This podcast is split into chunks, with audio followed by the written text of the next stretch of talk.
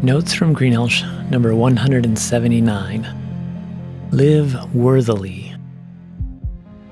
At the end of our school term before Christmas break, I assigned a final project to my digital art class. Students could choose the subject matter instead of following a prescribed theme. One of my students decided to paint a simplified scene of the Normandy landings during World War II, since he just saw the movie Saving Private Ryan a quote from the movie applies to our lives as we consider how to approach this coming year. The movie is based on a true story of eight Army Rangers assigned to find a young paratrooper, Private Ryan, who is on the front lines of battle, and bring him home because he was the last of four sons, three of which were already killed in action. At tremendous cost in hardship, suffering, injury, and death, the unit saves Private Ryan. Later, as an elderly man, Ryan and his family visit the grave of one of his rescuers to pay tribute. Grieving and grateful, Ryan speaks to the tombstone. Every day I think about what you said to me that day on the bridge, and I've tried to live my life the best I could. I hope that was enough. If you've seen the movie, you know how impactful it is. Yet, even more meaningful is the truth that Jesus has fought the ultimate battle for you. He has died and rose again so you can be saved from death and experience new, everlasting life with God. How will you live the remaining days you've been given in response to this wonderful truth? How you are to live doesn't have to be a mystery.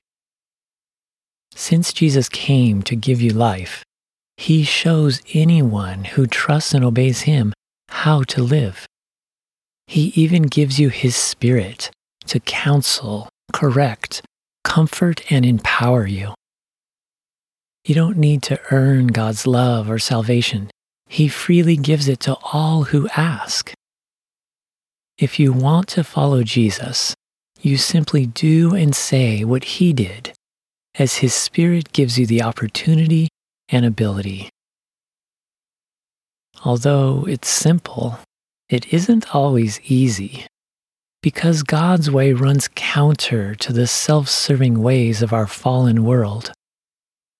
However, persevere and live like Jesus out of love for Him, for who He is, and for what He has done for you.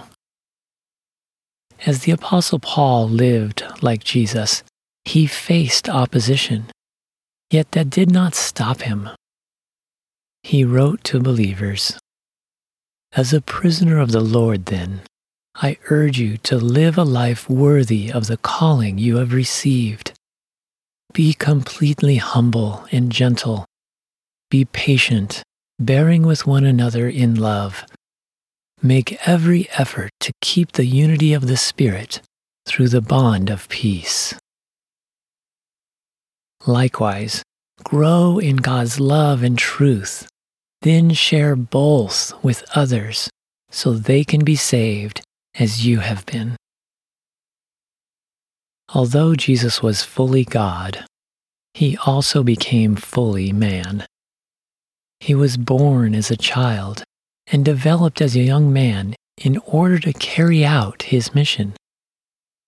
In the Bible, Jesus' development was described in three ways. In the book of Luke, it says, And Jesus increased in wisdom and in stature and in favor with God and man. Let these three factors guide your development also as you seek to live like Jesus. First, consider wisdom. To revere, honor, and love God is the beginning of wisdom. Converse with and listen to God. Rest in Him and rely on Him. Discern and work with eternity in mind.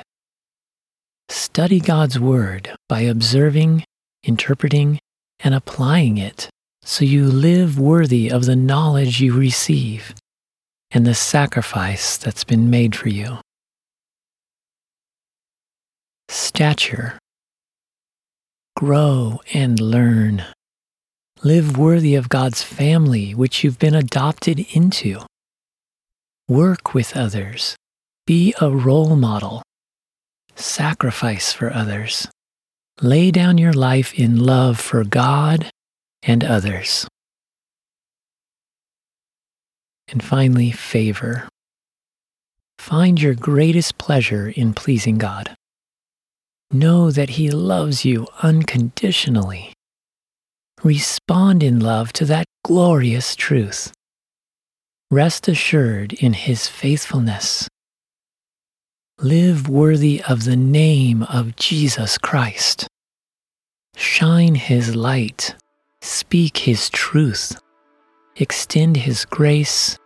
Offer His forgiveness and share His love.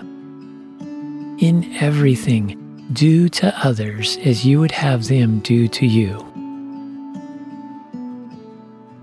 Each day is a gift to be regiven. Approach this coming year not just as something to get out of it, but as something to invest into and give away. Don't waste this year on insignificant pursuits. Seek to serve rather than be served. Like Private James Ryan, consider how you will live to honor the sacrifice that Jesus made for you. Dietrich Bonhoeffer, a German Christian martyred during World War II, wrote Salvation is free, but discipleship will cost you your life. Spend your life receiving and extending God's grace and love grow in wisdom, stature, and favor with God. After Jesus rose from the dead and before he ascended to heaven, he told his disciples, Peace be with you. As the Father has sent me, I am sending you. He gave them power and authority and commissioned them to go and make disciples, baptizing people and teaching them to obey all his commands. As they did, he promised to be with them. Follow Jesus and live in a way that others can come to know God and be saved. Then you and those you've reached will be ready for what God has next when Jesus returns to consummate his kingdom.